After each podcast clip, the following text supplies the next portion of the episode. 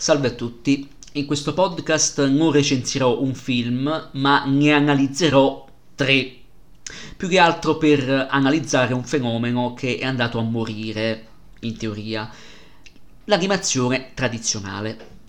L'animazione tradizionale purtroppo è un qualcosa che è sempre più raro da vedere al cinema. In realtà sta tornando un po' in auge grazie anche alle serie tv. Pensiamo a Bojack Horseman, pensiamo a Rick e Morty, che sono ormai fenomeni di culto incredibili. Pensiamo alla recente serie Arcane che mescola animazione tradizionale con computer grafica, stop motion e quant'altro, quindi si sta cercando di tornare un po' eh, a ciò che era l'animazione un tempo. Pensiamo a un regista del quale ho parlato, cioè Tom Moore, che ha realizzato tre film in animazione tradizionale, l'ultimo il recente è Wolf Walkers. E due dei suoi film, cioè Secret of Kells e La canzone del mare, sono stati nominati agli Oscar addirittura. Insomma, in pochissimi eh, tentano l'animazione vecchia scuola, quella che fu di casa Disney per un centenario nel Novecento. Partiamo con ordine. Allora, la Disney dettò legge nel Novecento, dettò legge anche per il Giappone, addirittura, ecco, forse, ecco, diciamo che, apro parentesi, gli ultimi che provano a fare animazione tradizionale, contaminata però con la computer grafica, sono proprio i giapponesi. Forse per una questione economica, perché comunque non hanno i budget che ha Hollywood o una Walt Disney o una Pixar, però hanno anche quell'idea tradizionalista passatemi il termine, di restare fedeli a se stessi pur innovandosi eh, in piccole cose, però innovando anche il linguaggio narrativo, perché ci sono stati alcuni esempi negli ultimi anni, vabbè, non cito Hayao Miyazaki che è un maestro assoluto riconosciuto in tutto il mondo, però torniamo a noi.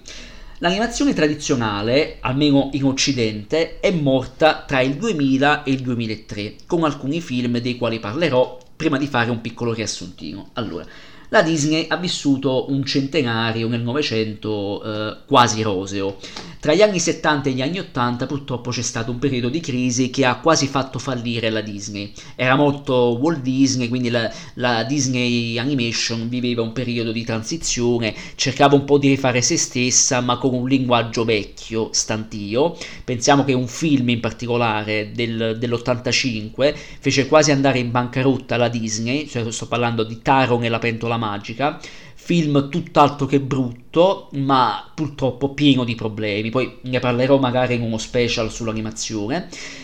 Per fortuna arrivò un, un losco figuro, in senso ironico, cioè una figura eh, che fu Jeffrey Katzenberg, personaggio che credeva eh, in un nuovo linguaggio, un personaggio che guardava molto al cinema classico, guardava a ciò che era anche la tragedia greca, amava Shakespeare, amava il classico e voleva riportarlo nell'animazione con un linguaggio nuovo, con storie nuove e personaggi nuovi, soprattutto personaggi femminili finalmente forti, caparbi e non passivi. Infatti nel 1989 uscì una certa Sirenetta che sbancò i botteghini e da lì nacque la rivoluzione, il rinascimento Disney, partendo dalla Bella e la Bestia fino a passare per Aladdin, il Re Leone e arriva, fino ad arrivare nel 99 con Tarzan, tutti film più o meno eh, di gran successo, a qualcuno che addirittura ha vinto agli Oscar, pensiamo che il Re Leone insomma vinse gli Oscar mi sembra per la miglior canzone, e insomma vorrei anche vedere.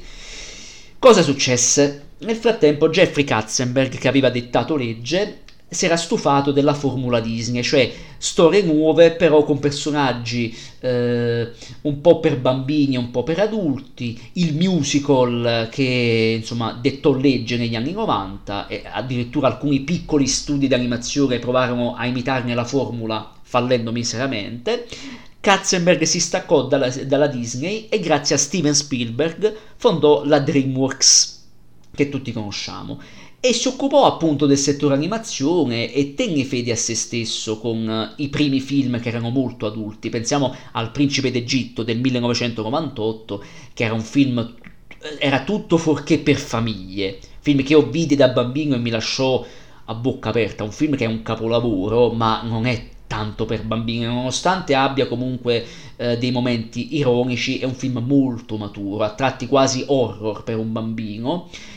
è un capolavoro assoluto. Però cosa accadde nel frattempo? nel 1995 una certa Pixar Animation Studios grazie ai fondi della Disney che ci aveva visto lungo, eh, tra l'altro la Pixar aveva già vinto degli Oscar per alcuni corti, pensiamo a Teen Toy che ispirò un certo Toy Story che nel 95 sbancò tutto, ecco quel film cambiò tutto, sconvolse il pubblico, sconvolse la critica, vinse un Oscar speciale nel 96, insomma dettò nuove leggi per una nuova animazione, quella in computer grafica. Quindi l'animazione tradizionale cercò per qualche anno di adattarsi mescolandosi alla computer grafica, appunto già il principe d'Egitto aveva personaggi disegnati a mano, seppur realizzati al computer, su sfondi e scenografie realizzate in computer grafica. Era una fusione che, insomma, per l'epoca ancora funzionava, ancora teneva su la tradizione, tra virgolette.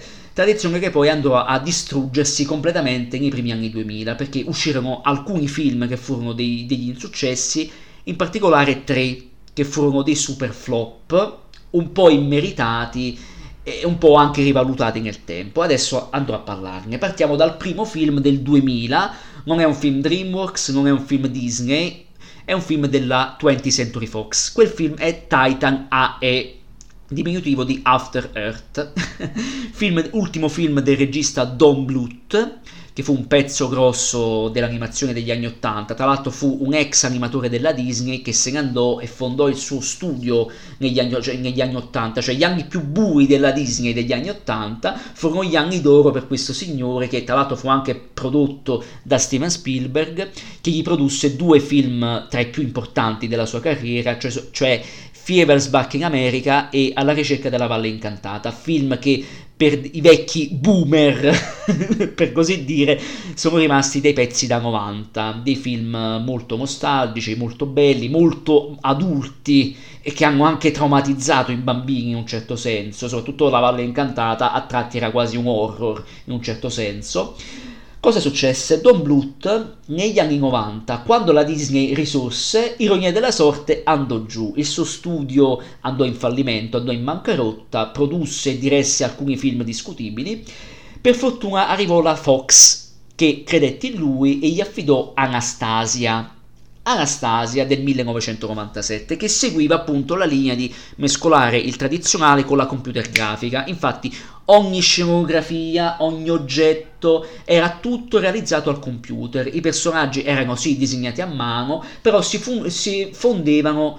bene. Il film fu un gran successo, nomination agli Oscar mi sembra un po' personalmente un copia e incolla della Disney degli anni 70, quindi non lo amo molto, è abbastanza invecchiato anche come storia e anche abbastanza offensivo verso la storia stessa, però non voglio parlarne, non voglio scatenare polemiche, ne parlerò in uno special magari sull'animazione.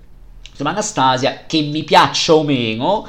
devo riconoscergli che fu un successo e rilanciò Don Bluth. Allora questo signore scommise, investì anche soldi suoi per questo Titan AE, che era un esperimento di fantascienza in animazione. E ci credette così tanto, ma così tanto, in questo film che era per l'80% realizzato in CGI, cioè ogni, ogni oggetto, ogni scenografia, ogni pianeta, ogni astronave era realizzata al computer, seppur colorata anche, diciamo, a mano. Diciamo. Quindi era un atto di fede e nostalgico verso l'animazione e ciò che era stata negli anni Ottanta e anche verso se stesso, perché è un film che comunque aveva una base molto forte, perché la trama è questa. Siamo negli anni 3000, la razza umana viene distrutta, il pianeta Terra viene disintegrato da alcuni alieni eh, e quindi la razza umana si disperde in tante piccole colonie e vive di distenti e all'addiaccio e già questo è un tema politico molto molto forte. Eh, c'è il figlio di uno scienziato, questo ragazzo che è molto disilluso dalla, dalla vita, fa l'operaio in una colonia aliena, tra l'altro viene trattato come uno scarafaggio dagli alieni, quindi qui un tema politico e razziale molto forte se non che viene raggiunto da un, un, altro umano, che è questo pirata spaziale, che è convinto appunto che lui possa trovare questo Titan, che era appunto la, questa navicella, questa nave spaziale costruita dal padre, ingegnere, che potrebbe ridare una speranza al genere umano. Quindi il film diventa una caccia al tesoro, solo che il tesoro è un'arca di Noè nello spazio con esseri umani e alieni su un'astronave, che insomma un film diventa un omaggio un po' a Star Wars, un po' a Capitan Harlock in un certo senso, e si omaggia tanta fantascienza. Il film originale per tante piccole cose, già per il tema politico, come ho già detto, che è forte, è molto adulto. Ripudia l'idea del musical di, di disneyana memoria degli anni 90. È un film molto maturo anche per scene action coreografate e animate benissimo, addirittura scene di violenza abbastanza forti per un bambino e quindi era un film anomalo. Però purtroppo eh, strizzava anche un po' l'occhio alla Disney perché personaggi maturi eh, a volte avevano atteggiamenti un po' infantili, le, le, le battutine per eh, strizzare l'occhio ai bambini, c'erano alcuni personaggi alieni molto buffi, un po' alla Jar Jar Binks, diciamo, e quindi si strizzava un po' l'occhio alla Disney e male, perché in una storia così immatura, allora o prendi la direzione adulta, come appunto il principe d'Egitto, oppure prendi una strada per bambini, oppure cerchi di mescolare il tutto cercando di non fare un frappè venuto male, perché purtroppo il film soffre di eh, una sceneggiatura a tratti un po' debole. Perché alcune battutine non si possono ascoltare, sono proprio stupide. I personaggi umani a volte si comportano come bambini, c'è addirittura una sottotrama amorosa tra il mostro e la ragazzetta di turno, che tra l'altro fa molto orientale, con dei, una capigliatura molto alla Ghost in the Shell in un certo senso. Peccato perché se non fosse per questo il film sarebbe stato magnifico, sarebbe stato un piccolo capolavoro. E però il film vive anche di belle cose, come ho già detto l'aspetto estetico perché è, per l'epoca era eccezionale, perché una CGI così eccellente combinata con l'animazione vecchia scuola io non l'avevo mai vista. Io so, alla, alla, prima visione sono rimasto a bocca aperta, sono rimasto meravigliato anche solo per eh, il design dei, degli alieni che non sono alieni, ma sono esseri di pura energia, sono esseri quasi alla Lovercraft, quasi il male puro che prende vita in energia. E alieni che tra l'altro hanno una, una stazza, cioè hanno delle forme che ricordano un po', un po' Tron per il colore blu elettrico e un po' alien per la stanza un, un, po' tozza e per il fatto di non avere un volto, di non avere occhi, bocca, cioè un po' alien in un certo senso. Quindi c'è questa voglia di omaggiare la fantascienza vecchia scuola, c'è la voglia di raccontare una storia matura, raccontare anche le debolezze umane che davanti al profitto, davanti eh, al, al, possedere eh, non guardano in faccia a nessuno e, e tradiscono se stessi e gli altri salvo poi redimersi, quindi il film è molto serio e adulto a tratti, in altri punti purtroppo cade, cade, diventa abbastanza infantile, abbastanza svogliato anche, Peccato, peccato perché il film non è brutto, alla fine è un film molto divertente, molto carino, poteva essere un capolavoro, non lo è stato, e purtroppo fu anche un flop pazzesco, perché il film non fu capito all'epoca, fu pubblicizzato male, non, ave- non avendo un target appunto specifico, cioè era, era un po' cubo per bambini, era un po' a tratti stupidotto per gli adulti, quindi era un po' un film di mezzo, e quindi costò 80 milioni, ne incassò neanche la metà in tutto il mondo, e fece fallire lo studio d'animazione della Fox, che poi verrà riaperto quasi dieci anni dopo, e quindi mandò a segno la carriera di Don Bluth, che poverino ci aveva provato, ci aveva creduto e purtroppo aveva fallito. Poi andiamo al 2002 e torniamo alla Disney. È uscito nel frattempo Shrek,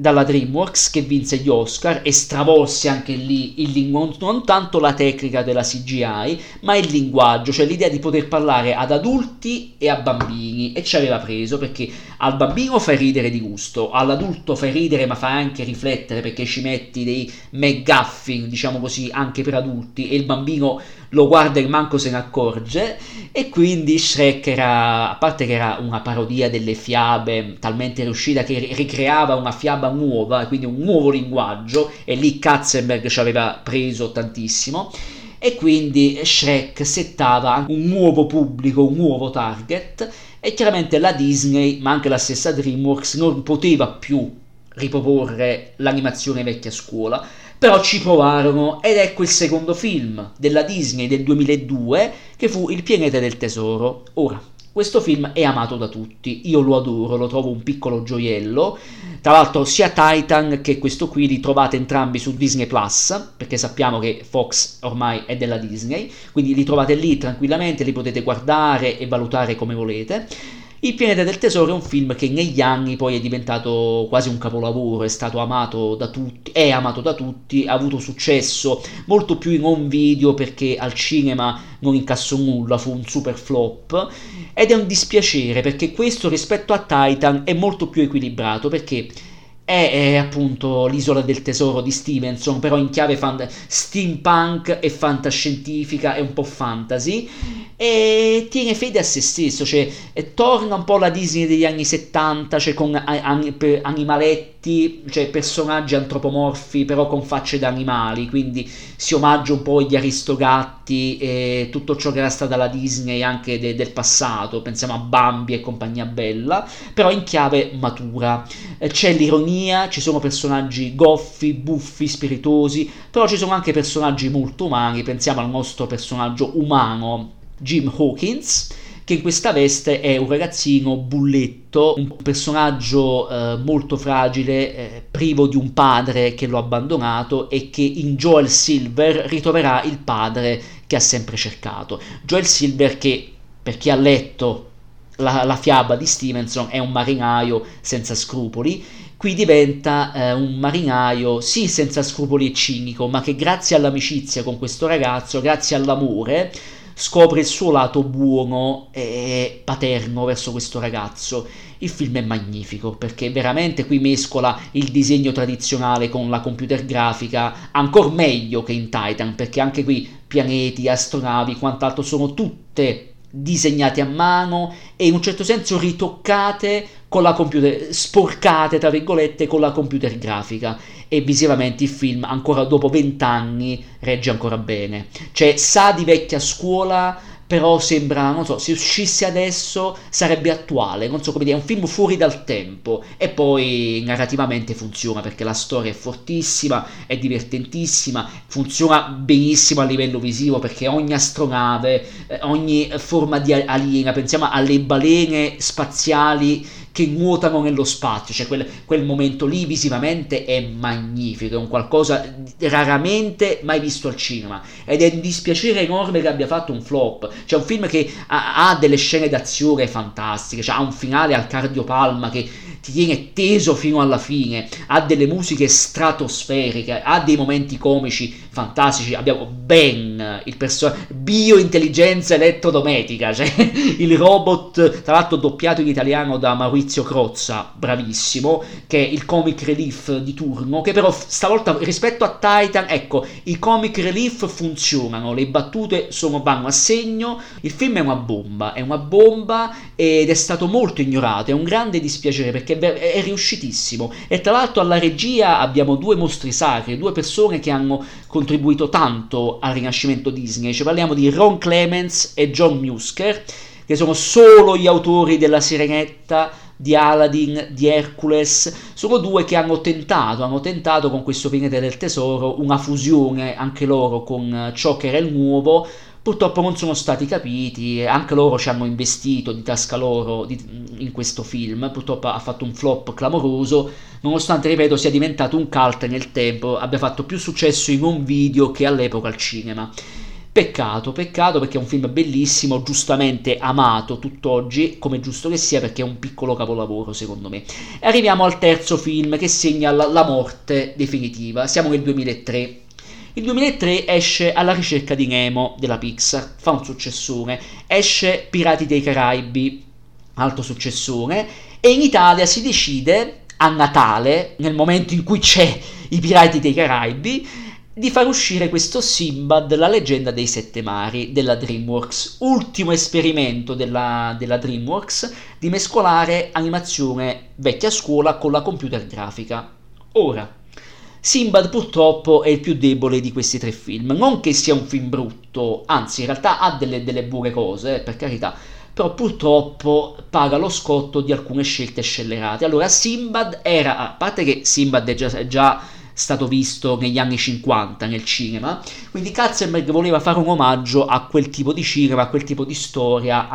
classica e riproporla ai bambini e a tutta la famiglia. L'idea era già nei piani della Disney, solo che non ci fu tempo di realizzare il film, però Katzenberg quando lasciò la Disney decise di portarsi dietro alcuni animatori della Disney e decise di mettere in cantiere questo film. La sceneggiatura fu scritta e riscritta più volte e tra l'altro racconta eh, una delle doppiatrici che era Michelle Pfeiffer che doppia la cattiva Eris, la dea della discordia, racconta la Pfeiffer che a un certo punto voleva la- abbandonare il progetto perché non lo vedeva molto sicuro, però Katzenberg la rassicurò anche perché aveva, aveva firmato il contratto, quindi col cavolo che te ne vai, ti, ti paghiamo, col cacchio che te ne vai, insomma, alla fine il film esce, costa 60 milioni di dollari, ne incassa 80 in tutto il mondo. Non è un flop totale come Titan, cioè non fa fallire la DreamWorks, che comunque aveva incassato tanto con Shrek, però purtroppo è un flop in tutto il mondo e, in Italia incassò pochissimo, in America ancora meno, e è un, dispiacere, è un dispiacere perché Katzenberg, a parole sue, capisce che l'animazione tradizionale è morta, è inutile provare a, a mescolarla col, col nuovo, cioè con la computer grafica, perché il pubblico non la vuole più. Io ci credo relativamente, perché sì, è vero che il disegno eh, forse, eh, non dico abbia fatto il suo tempo, ma forse aveva bisogno di eh, un qualcosa di nuovo, che non fosse solo la tecnica, ma fosse una storia potente, perché questo Simbad è sì eh, preso da una novella delle mille e una notte, però è mescolato, questo Simbad qui, con la mitologia greca. Quindi cozzano male, perché Simbad viene portato addirittura a Siracusa, cioè Simbad è un personaggio chiaramente arabo, cioè non lo puoi portare tra la Grecia e Siracusa, cioè è un po' strana come scelta, perché la trama è diventata questa, cioè Simbad che è un pirata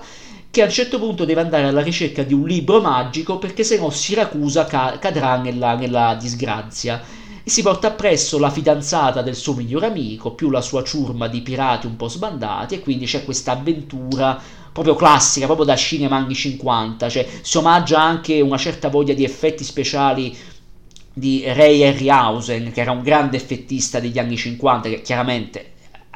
creava gli effetti dell'epoca, cioè stop motion, modellini, e c'è proprio questa voglia di omaggiare quella, quella, quel tipo di effettistica, però con l'animazione e con la computer grafica, che devo dire a livello visivo funziona perché i personaggi ancora una volta disegnati a mano funzionano bene, si muovono eh, benissimo in questo spazio, su queste navi, in questo mare, in queste scenografie ricreate al computer benissimo. Se penso a come Siracusa è messa in scena benissimo, a come eh, il Tartaro, il Tartaro che è questa landa perduta, co- come è potente a livello estetico, è, è, è, qualcosa di magnifico. Il Tartaro, che faccio un piccolo spoiler, viene visto come un deserto che nasconde i cadaveri di chi si è avventurato in quelle terre maledette, che sono terre divine, oltre la concezione umana, è qualcosa di visivamente fantastico. Il problema anche qui, un po' come Titan, cioè il film è visivamente eh, molto bello per carità, le musiche sono molto carine, i personaggi sono divertenti, ci sono dei comic relief anche simpatici, ci sono delle battute che fanno ridere, fanno ridere i bambini, fanno ridere un po' gli adulti, però purtroppo il film non, non dice nulla di nuovo, cioè a tratti è abbastanza scontato, person- alcuni personaggi sono abbastanza abbozzati, il rapporto tra Simbad e il suo miglior amico Proteo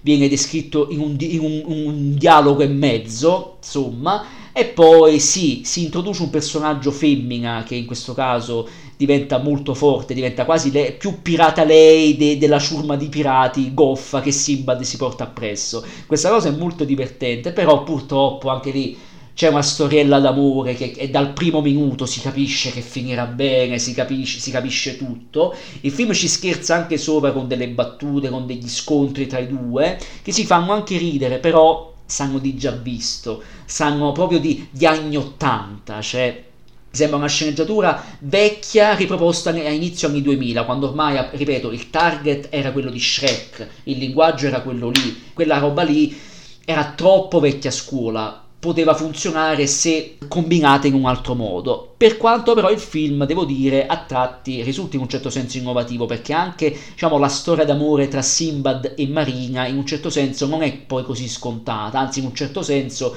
eh, forse il film ti introduce che forse questi due già si amavano e forse si sono lasciati per qualche, per qualche motivo, che quale può essere l'amicizia, il non mancare di rispetto al tuo migliore amico. Quindi è un film che in realtà riflette un po' sulla figura del pirata come personaggio all'inizio cinico, ma sotto sotto dal cuore d'oro, un personaggio che in un'avventura più grande di, di sé si riscopre buono, si riscopre, oh, si riscopre uh, coraggioso, altruista e che finalmente non mette davanti l'egoismo addirittura l'amore eh, rubato a qualcun altro, ma l'amicizia pura, il coraggio puro. E poi abbiamo un villain che è Eris, che è un personaggio che è magnifico, visivamente ancora oggi è, è, è mozzafiato cioè solo per come hanno animato i capelli di Eris, che sembrano avere vita propria, sembrano quasi, eh, non so, zampette di ragno, per quanto sono belli, per quanto sono potenti. È un personaggio che mi ricorda un po' l'Ade di Hercules, però in chiave è meno macchietta e più, in chiave femminile chiaramente, meno macchietta e più cattiva, però una cattiveria che però non è scontata, che comunque è la dea della discordia, è un immortale, una, un personaggio che può fare tutto e alla fine scatena una bufera per un semplice capriccio, per un gioco, cioè è un, è un villain interessante, cioè scatena un casino, quasi fa morire Simbad e chi gli sta intorno per, per, per gioco, per spizio, e poi è un personaggio che non cambia, resta sgraziato fino alla fine. Alla fine dovrà arrendersi alla furbizia di Simbad, però comunque, essendo immortale, avrà sempre qualcun altro con cui giocare e altre disgrazie da provocare. Quindi è un cattivo che lascia molto amaro in un certo senso. È un villain veramente interessante, forte e anche sensuale in un certo senso. Insomma, il film è tutto qui, è un'avventura vecchia scuola che indubbiamente diverte, a tratti è un po' stupidotta, qualche battutina si può poteva evitare, addirittura nel doppiaggio italiano fanno doppiare un pirata in, in lingua napoletana, cioè ho capito che vuoi, a, vuoi accaparrarti i bambini, ma insomma, c'hai Pino Insegno, c'hai Claudia Gerini, non è doppiatrice ma se la cava, tra l'altro Insegno e la Gerini torneranno a lavorare insieme al doppiaggio nel videogioco Eevee Rain nel 2009, tra parentesi. Hai Roberta Greganti che doppia Eris, c'hai dei doppiatori in gamba, addirittura c'hai Francesco Vairano, c'è Gollum e Severo Spiton e lo fai parlare in napoletano. Che è anche bravo, eh, per carità, però fa proprio strano, cioè, lui è capace, per, per, per carità, è capace, fa anche ride, però fa proprio strano. Eh, boh. Ma il film è, è, così, è alti e bassi, è tanta bella azione, alcune scene sono mozzafiato, la fuga di loro da un'isola gigantesca che, che in realtà è un pesce gigantesco, l'introduzione de, di loro nel Tartaro, una fuga da un uccello gigante che sembra voler uccidere Marini e Simbad, che addirittura fuggono facendo snowboard su, su, tramite uno scudo. Cioè c'è alcune scene action veramente animate benissimo, ha una regia molto dinamica,